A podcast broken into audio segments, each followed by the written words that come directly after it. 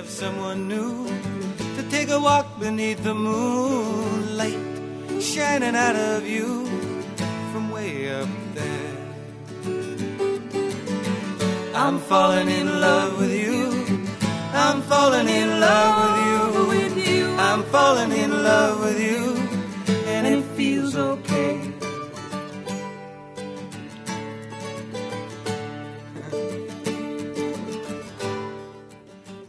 and it feels okay.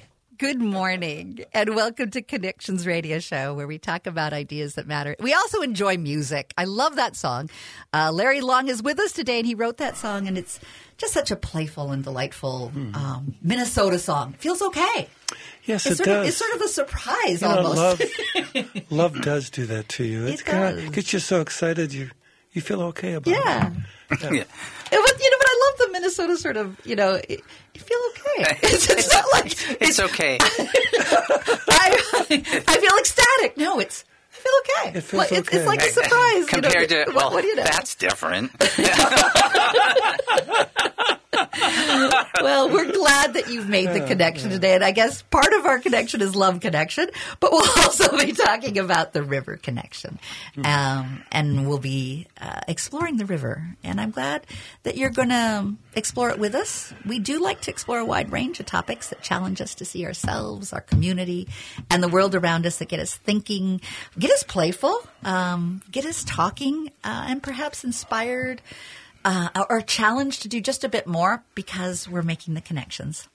So, hosting with me today is Rick Bernardo, who is a musician, an ethicist, a teacher, a community advocate. Um, and you have helped uh, launch this series in terms of looking at music making a difference. So I know that you have some thoughts on that, and I'd love to have you share that. Well, I worked many years uh, starting in music on stage, opening for certain performers in the Bay Area of San Francisco, but also in, in the comedy. And I always, uh, at the time, was studying theology, so I wrote and thought a lot about those connections between the creative aspect of life and uh, everything from scientific dis- discovery to how you create laughter to how you create feelings and thoughts in people through music. And all of those share a revelatory aspect uh, of showing something or shining light on something that people weren't thinking or feeling before. And um, I was going back to one of the most um, well-known theologians, Walter Brueggemann. That's a good German name, uh, but he's an American theologian that's written a ton on the prophetic voice, and uh, that is exactly what we're hearing in some of this music, and it reminds me of the role of the troubadour, which is Larry Long, uh, who we have here today. Walter Brueggemann says the prophetic tasks are to tell the truth in a society that lives in illusion to grieve in a society that practices denial, and to express hope in a society that's living in despair. And those are all all of the cylinders that we're hearing in the music today. And Larry's music, by the way, welcome, Larry. Uh, Larry Long is a singer songwriter, a spoken word poet, educator, activist, storyteller. He's well traveled across the world, and wherever he goes, he celebrates people and places song. And your music seems to get through a lot of tangled places. Um, it, it, it gets us through some of the barbed wire that I think people can put up about thinking about things um, and having empathy um, towards others and finding that relationship um, that we have to others, as well as maybe what's our nickel in the quarter in terms of the challenges that they faced and how do we change that? You know, how, how do we look at our own selves as well as being able to um, make a connection to others? So I want to first just thank you for the music that you do and, and being with us uh, for these shows. And we've got more coming up. Uh, we appreciate you being here. Yeah, thank you. And Scotty's here. Hi, hi. Hi, hi. Uh, Scotty is uh, works with um, our friend Larry, and you work with Rock the Cause. You're a record producer, and you're working with Larry to remaster the classics.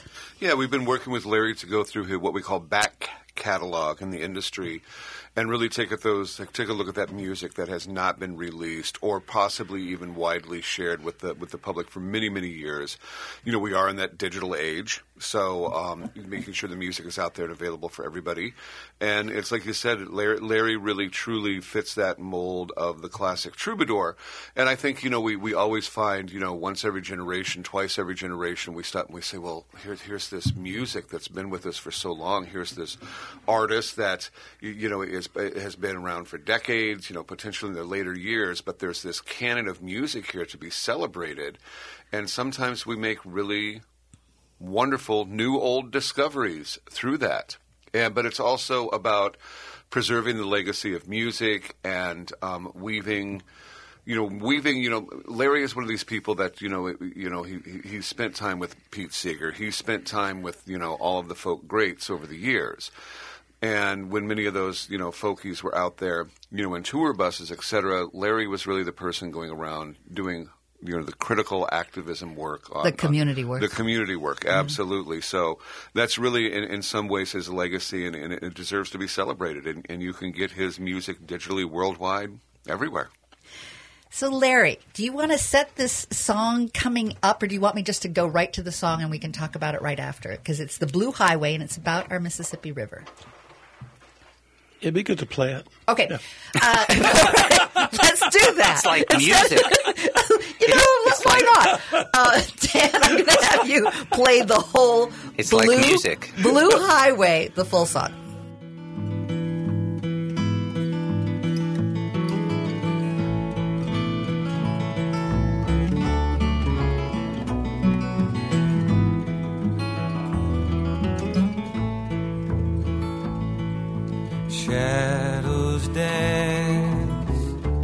On the roads, traveling down this winding road to return, going home along the blue highway.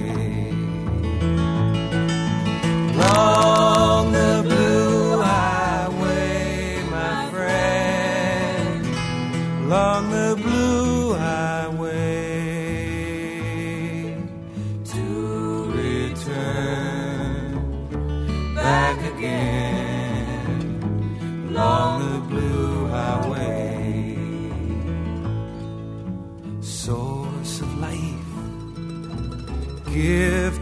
love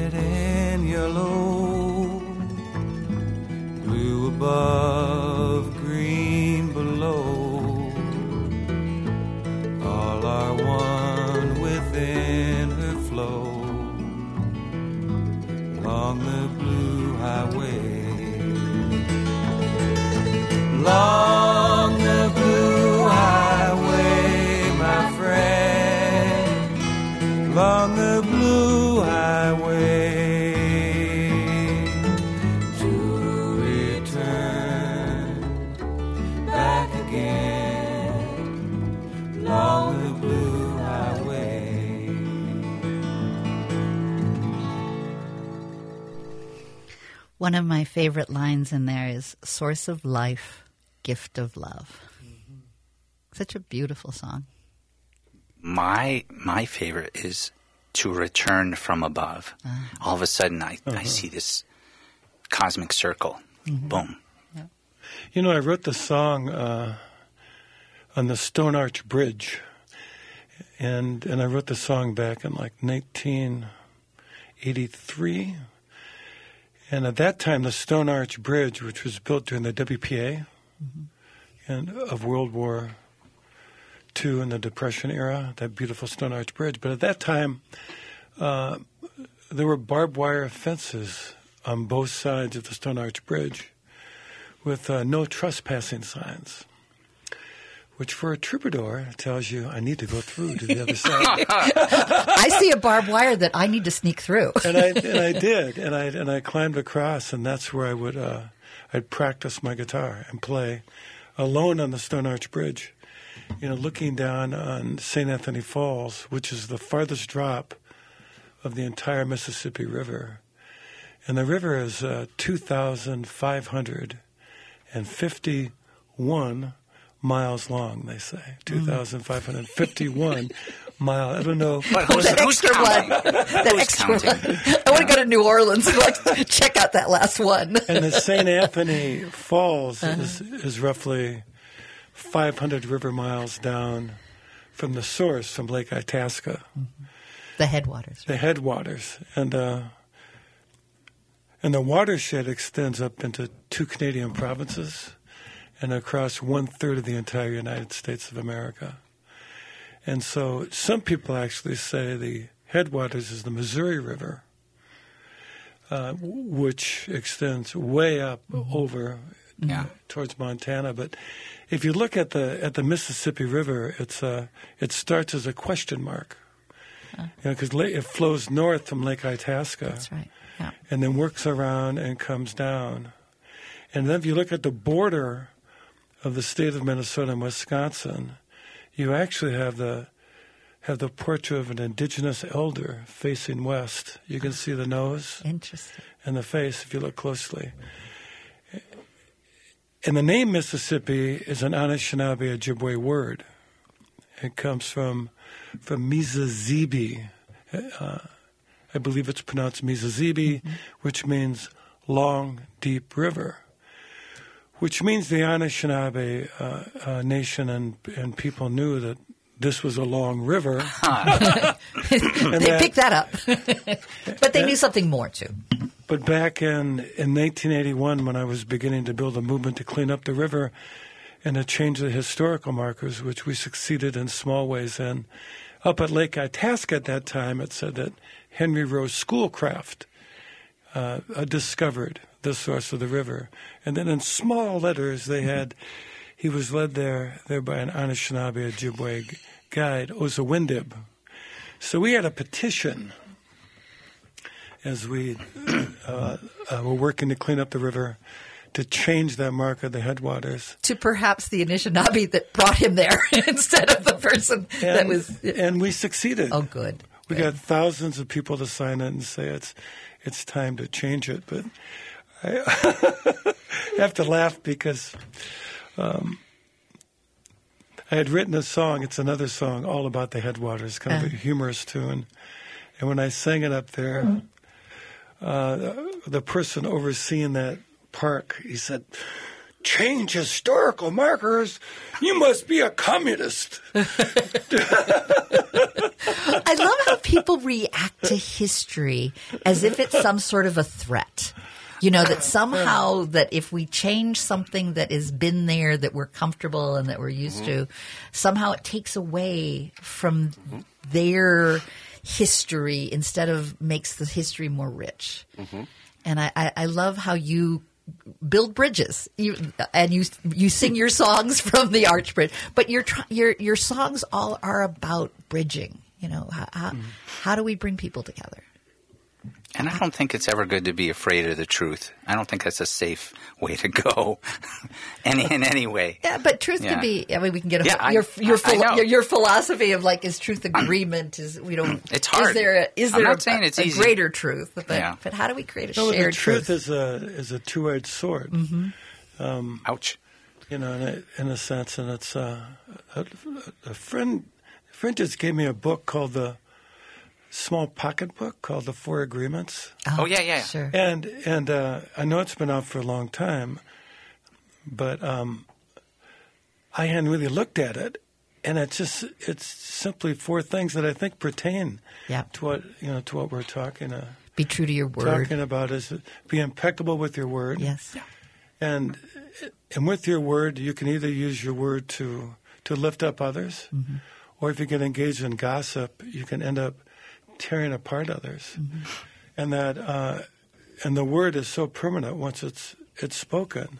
And the second principle is don't take take anything personally. And I think that's really what it's about is that people Yeah. we all tend to take things personally and society in a larger way does too, that they say, Well that historical marker, is it correct? And somehow the dominant culture takes it very personally. So what do you mean? Are, Yeah. are you calling me a liar or mm-hmm. and so they personalize it too much instead of realizing that the truth will set you free and will make us all better human beings. Fear is the great disabler. You know, we can. It's, it's something that all of us share in common. Is fear, that emotion that you know we feel a lot of emotions in common. But fear is something that disables society, disables people, disables meaningful conversation, disables uh, meaningful connections with people. Fear is a disability that we all share in common. What I love though is I can't remember a time when I listened to music that I was afraid. Oh, that's interesting. I can't Oh, think yeah, of yeah. a time that I became fearful when listening to music, and I think there's something magical about that. How does it sneak through Yeah. the uh, barbed wire that that our friend Larry snuck through to practice his music? how, how, how does it sneak through our defenses of, of fear and allow us to be open in a new way mm-hmm. When- when to the you're- possibility? When you're in those modes, you're open. You are mm-hmm. open. Uh, I- I've never been afraid when I was laughing either. Mm-hmm. So it's like, uh, so. I mean, it really it just kind of goes with it. Uh, and, and what does it? We- and we're going to continue this conversation um, and and more about the Mississippi, the river, the Yeah. the mystery and the love and the the challenge that that the river gives us, um, and perhaps a metaphor for our own life as well. And we're going to go to one of my favorite songs again. Uh, it. It feels okay. It Feels with Okay. Claudia It Schmidt in Feels there Okay. too, right? Have you heard a monkey laugh? I don't know, I've been moving too fast to take the time to enjoy the beauty of someone new. To take a walk beneath the moonlight shining out of you from way up there. I'm falling in love with you.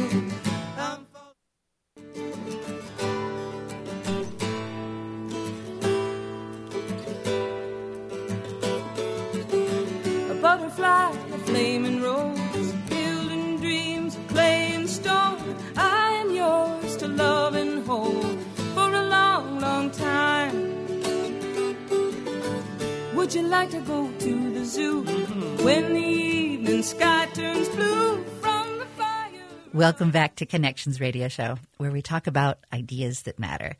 And our topic today is continuing on our series of music making a difference.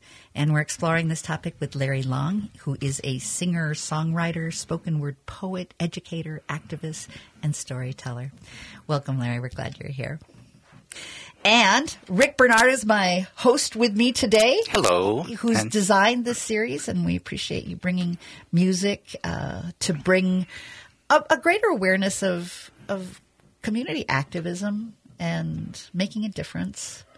We we talked a little bit about how it's really just comes down to love and fear, doesn't it? I mean, the very essence. Yeah, and there's uh, there are deep cultural tools that are phenomena such as music and and laughter and worship and all kinds of things that um, cr- not just get us going, but create who we can be. Uh, They they open doors to possibilities of action and, and further inspiration. So, and speaking of which, uh, that was "It Feels Okay" music that we just heard by Larry Long. That's that is also from the um, the album, the same album that we were just listening to, uh, the, the Blue Highway came from. Um, Run for Freedom. Run for Freedom. And Scotty Herold's here, Hi. who uh, produces music and produces that album. Produced that album. Uh, he's with Rock the Cause, record producer, working with Larry to remaster the classics. Yeah, we're getting those out there. Yeah. Yep, I'm a, a I'm an, actually a philanthropic person in the music industry, which is a whole other conversation unto itself. because the music industry is not set up to serve humanity, and I'm you know sometimes that fov that's out Yeah. there. Yeah, it's the industry part. yeah. Yeah, doing cool stuff. Very cool stuff. And and our last segment, we were talking about Blue Highway, and we're going to hear a segment of that um, in just a bit. But I'd love to have Larry share a little bit about what the cleanup um, efforts that, that you were doing on the river um, to help make make the river beautiful again when we were uh, not at a beautiful place. Well, I became became really dear friends with Pete Seeger, and um, you know, you know, Pete Seeger was involved in "We Shall Overcome," bringing that out into the world with uh, with Guy Carawan and others. He wrote "If I Had a Hammer," "Turn, Turn, Turn," but but Pete Seeger was the real thing. He was, uh, I would say, that he would be the father of folk music of America in many ways also with the help of help of Woody Guthrie and, and uh, Lomax. But I was visiting Pete Seeger out in Beacon, New York, and he started a campaign called the Clearwater Project. And they built a gaff rig sloop that still sails up and down the Hudson River. And it's 105 feet long, 170 feet tall. And, uh, and they take out school children out on the Hudson and uh, and people from, from different communities out to learn about the history and also the environment and what they can do to improve the water quality and the culture for the people. Anyway, I was with Pete Seeger. Him and his wife Toshi Seeger built a log cabin back in the McCarthy era when he was blacklisted, and um, I was with him, and he took me down to the banks of the Hudson River and started to tell me the story about how they built this gaff rig sloop you know, with the help of thousands of people chipping in time and money. And while he was telling me the story, he began to bend down and um, pick up trash along the shoreline while he's telling the story. And he's he's walking between the legs of fishermen while he's doing it. And Excuse me, pardon me. I just want to pick this up. and, to, and to keep up with Pete Seeger's story, I had to bend down too, and I began picking up trash. And then the fishermen got so enthused by this eccentric old guy with a banjo on his back picking up trash, they laid down their fishing poles and began picking up trash too. And by the end of the story, about a dozen fishermen and I and Pete had cleaned up that little portion of the Hudson River, and then we gathered it up and uh, and we hauled it off. I was so impressed by that idea, I took it back to the Mississippi River, and I began to organize river cleanups based upon that principle of what I saw Pete Seeger do. So we brought together a lot of musicians and singers and poets, community people, and we we would have river cleanups, and we hauled thousands of tons of trash off the Mississippi River over the course of of of the 1980s Wow. And we organized communities all the way from from Bemidji, Grand Rapids, St. Cloud, Minneapolis, all the way down to the Quad Cities of Iowa. And what we did is that we would, uh, and that eventually led to flotillas. And so I canoed down the Upper Mississippi River on on a flotilla, and uh, and people would join us at different parts of the river. And what we would do is that we would we canoed from Lake Itasca to Bemidji. When we arrived, there was a river cleanup. We would put piles of trash by the stage while local artists and singers and performers would sing. We would haul the trash off, recycle it, get back in the river, and keep going down. And so we became this thread of a of a patchwork quilt in a way mm-hmm. of our nation and mm-hmm. of of the Midwest. Because when you think of the Mississippi River, I mean it if it's it's the main artery. It's our heart. It's our heart. It's the main artery. And what we do to the land, we do to the water. What we do to our flesh, we do to our blood. And it's all related. It's all related. and it, it brings together the history of rural America with that of urban uh, communities, and so it was a way to bring together um, the many cultures that call this part of the world home, also to acknowledge the importance that water is life, and that and that the history of the river includes us all, not just a few, but all of us, and trying to embrace that.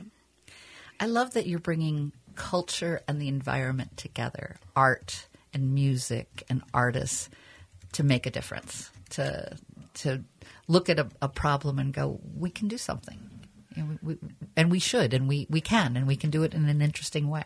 I've been really thinking about trying to resurrect this movement because uh, it was so powerful. Because on the flotilla, when we arrived in Minneapolis, we were we were ninety percent indigenous. Uh, people from the American Indian movement joined in with their canoes, and so with each leg, um, the flotilla shifted based upon the cultures and the communities that we were coming into.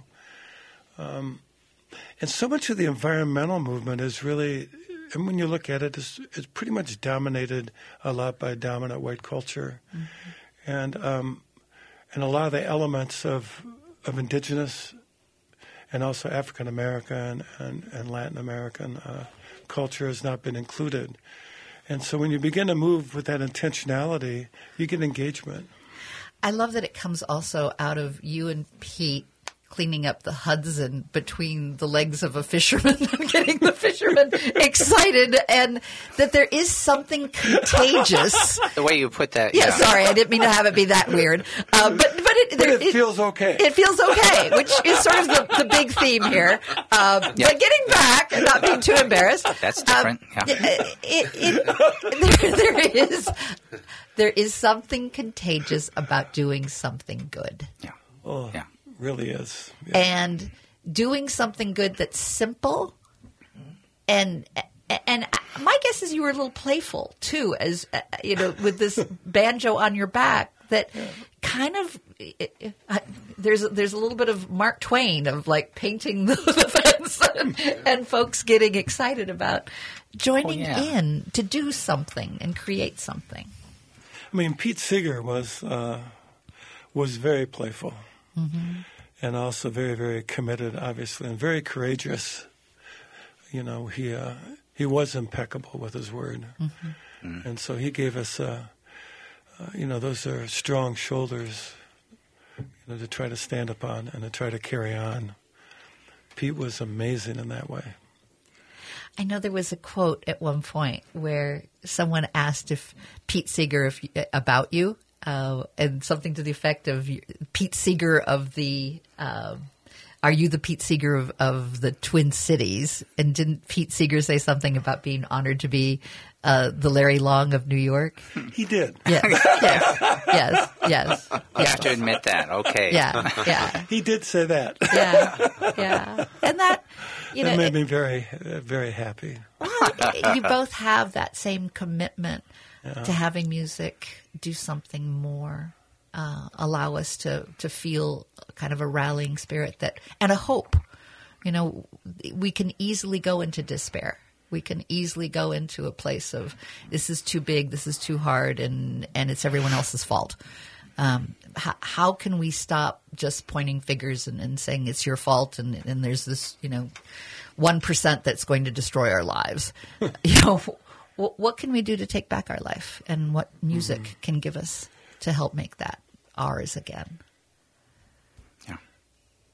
And with that i'm going to take a break um, and we're going to continue the history of the mississippi uh, by going to the next song um, that we'll hear in its entirety uh, that is um, the mississippi levee.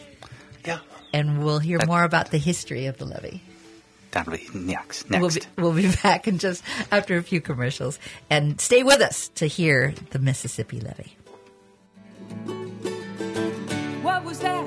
I don't know. Up and down Rainbow Road again.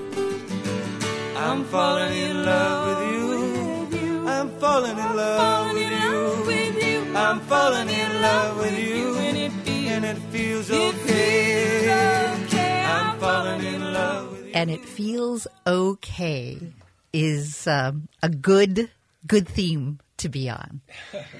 And we're welcoming you back to Connections Radio Show, where we talk about ideas that matter, and we listen to music, and we talk about what it means to us. And we're delighted that Larry Long has joined us today. He is a singer, songwriter, spoken word poet, educator, activist, storyteller.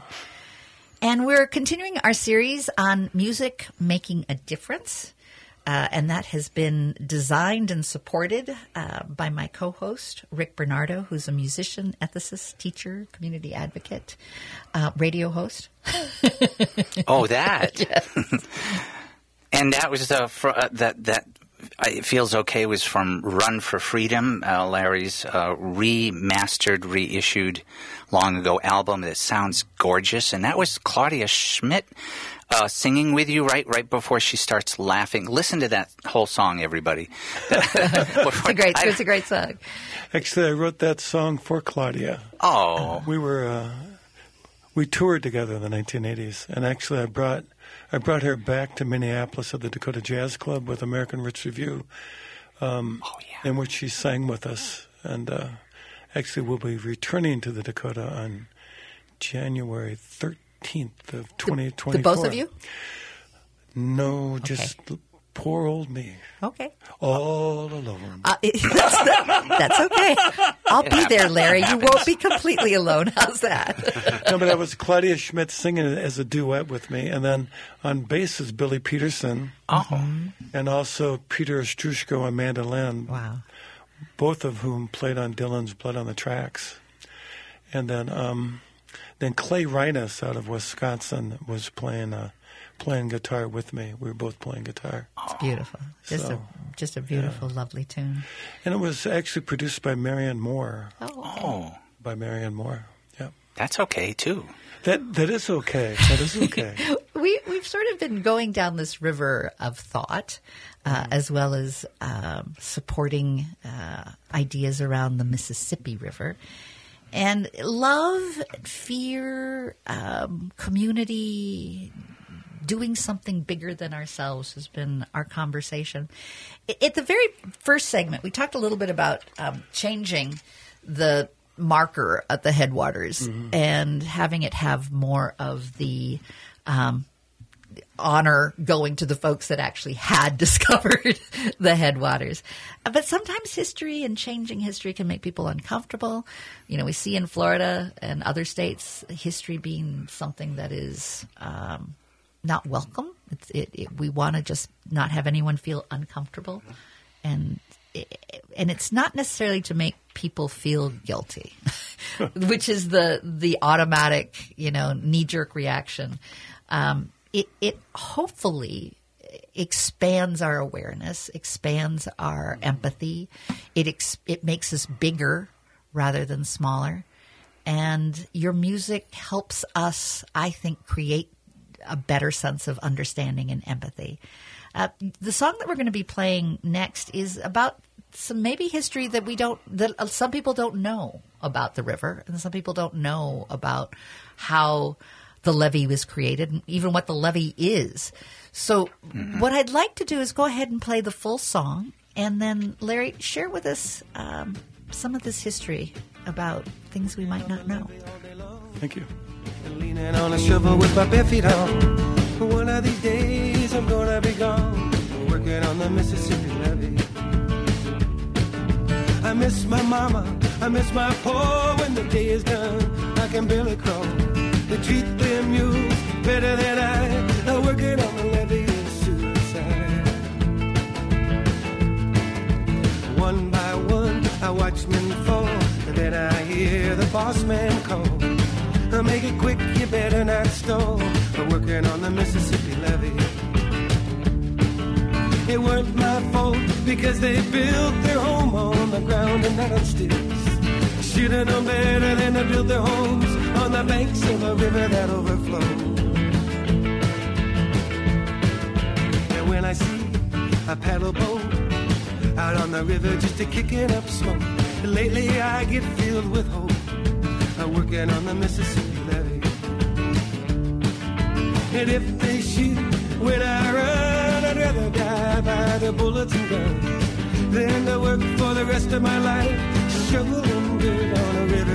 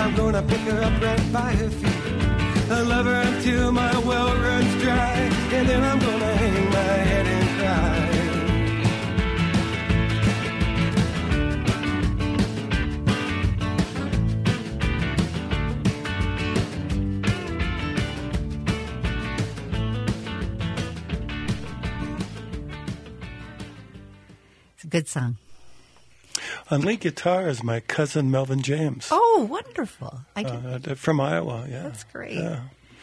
Well, in this, this is about the camps post Civil War and labor that that got pulled into. Yeah, the working on levee the- system um, was actually began in the in the early 1800s and extended until even 1930, and um, and the levee system was was created in order to stop the flooding, kind of from Saint Saint Saint Girardeau on down down to New Orleans, and the levee uh, system is higher and longer than the Great Wall of China.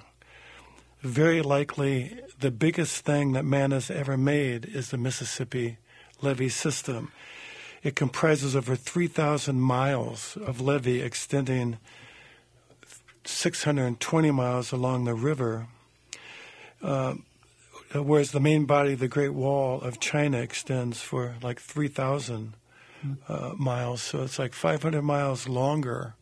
And the levee camp workforce was primarily consisted of blacks, African Americans from the plantations, and then after the post Civil War, sharecroppers from the Delta area. And approx- approximately one third of the population of the camps consisted of black women who were employed as cooks and also became prostitutes for the workers. Oh. The levee contractors ran their camps with strong white supremacist beliefs, using their power to exploit the black workers. The contractors publicly beat, whipped, and humiliated the workers in order to strip them of their masculinity and a sense of authority. This discrimination is also evident in the great variation in living and working conditions. While the white workers slept in boarding houses, black workers slept in tents, sometimes very close to the livestock. Those unsanitary conditions became dangerous for the camp members who experienced constant outbreaks of life threatening diseases like malaria and smallpox. Workers went through 12 to 16 hour workdays and were forced to continue no matter the weather conditions, which were brutal during the winter. At an average wage of one to two dollars a day, black workers were paid $1.5 less than the average white workers. And many of these workers didn't come willingly. Actually, the stories are that these uh, these contractors that were hired, they would send out a plea to the sheriffs in southern communities saying we need more workers.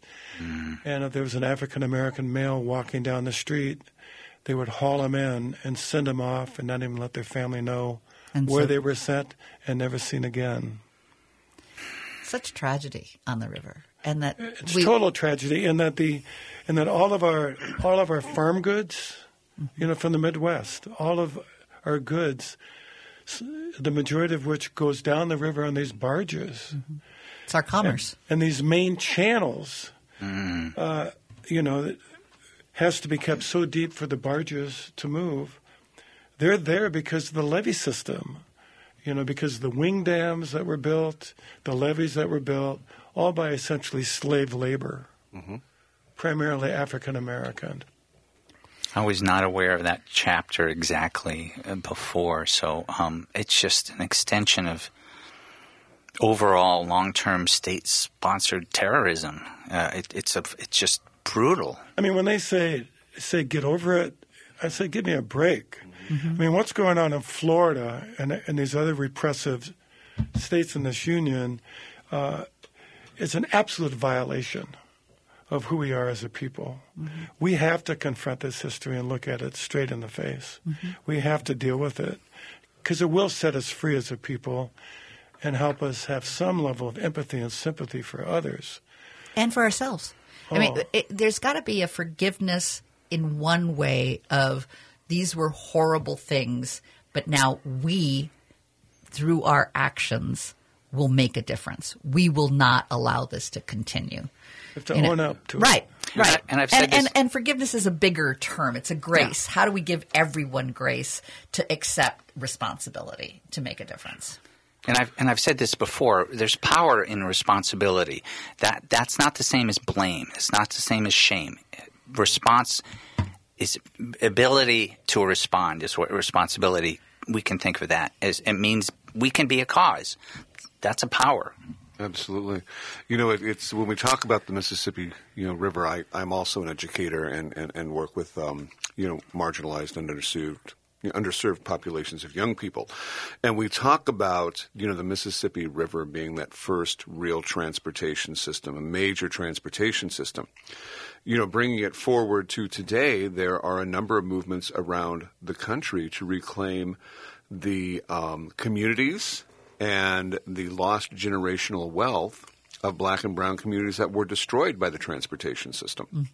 So this is nothing new, and there's a national, you know, national movement right here in the Twin Cities with, you know, uh, Ron- the Rondo community, the Tre- Treme neighborhood, Baltimore, Los Angeles, you name it. There are dozens, thousands, hundreds of communities around the country where African Americans and black and brown people are coming forward saying, hey, you took our communities from us. You took our livelihoods from us. You stripped us of our generational wealth to build this transportation system. We all think the highway, hey, this is how I get from point A to B, I get to a vacation, et cetera, but that entire transportation system is built on fear and racism. I love how when I hear this song, I'm pulled into the song and I have great empathy for this, you know, horrific work this man needed to do and the longing he had for his loved one that he wasn't sure he'd ever see again. Um, and at the same point, I I don't. I- Again, it's music doesn't make you afraid. Music somehow inspires. Music somehow says this needs to be different. Um, and that I think that's my biggest takeaway is how can our music continue to create that same sort of inspiration to make a difference, and especially on the Mississippi. And so we've been with Larry Long, but also Scott Herold, CEO of Rock the Cause Records. So thanks both for your contributions. And I would just want to draw that circle again of the prophetic role of uh, of music and the troubadour and all the arts actually. But this in this case, um, you know, we think of prophecy sometimes as fortune telling, and it's really just about going deeper. And it has a that revel, revelatory, easier for me to say, aspect of uh, that can free us. And before we go, I want to make sure people know how to get a hold of the music. Yeah. Absolutely. You can find uh, the most recently released that we've done with Rock the Cause Records is Run for Freedom by uh, Larry Long. You can get it on iTunes, Apple Music, Spotify Tidal, all of the usual suspects of where you stream and download music. It's everywhere. So search artist Larry Long, Run for Freedom. And Larry, thank you for your willingness to come and, and share not only your music, but your stories and your insights. Um, we look forward to having you come back again because this is not the last time we're going to go on our Yeah. adventure. And I thank you for all that you do. Thank you. Having us. and, and we'll listen uh, to my favorite song. Still okay. it's still okay. with you and it, fe- and it feels okay. I'm falling in love I'm falling, I'm falling, I'm falling, I'm falling in love with you. And it feels okay.